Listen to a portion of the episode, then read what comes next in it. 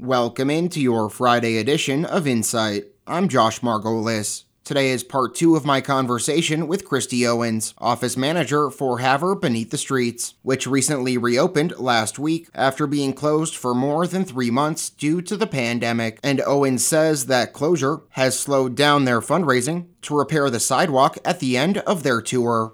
Uh, kind of at the moment, it's kind of been at a, a standstill. We have had some donations still come in. You know, we've we've got folks that have um, mailed checks into us and and things like that. You know, small donors, and we greatly appreciate that. You know, our fundraising efforts and events, you know, un- unfortunately are put on hold just because you know of everything that's going on. So you know, we we don't know when our next fundraising event will happen, but we are still raising funds and you know if if you know folks are able to, we greatly appreciate uh, any do- donations to that sidewalk fund. Are you guys still working though with the to try to get grants or anything like that from the state government? Yeah, we are. Yep. Yep. Any specifically? There was one that we were hoping to be able to apply for, you know, this summer, but without being able to hold our events, we weren't able to reach our goal for matching funds with that one. But, you know, it's still in the future for us. It's we, we hope for the future. And with Amtrak announcing they're going to move at least temporarily three days a week to three days a week on the Empire Builder starting in October, uh, what kind of impact do you think that could have on on the, both museums and um, and just what kind of like historically how big of a deal is this?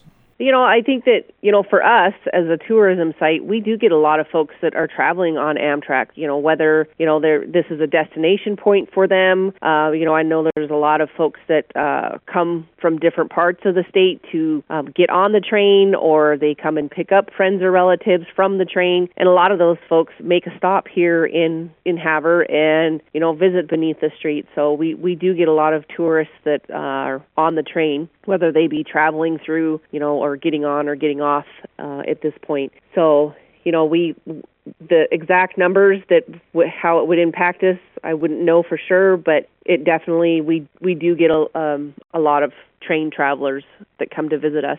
Limiting the days will limit those amounts. Is there anything else you want to add, or that you think I might have missed that you'd let, like to let people know? Don't think so. just uh, encourage folks to give us a call and um, you know find out more information and we can let them know what we have available for tours and times and we're here we're open and we're we're hoping to get into some regular hours soon but you know be patient with us and we we want to see you and hope to see you soon and that does it for your Friday edition of Insight. My thanks to Christy Owens, Office Manager for Havre Beneath the Streets. For New Media Broadcasters, I'm Josh Margolis.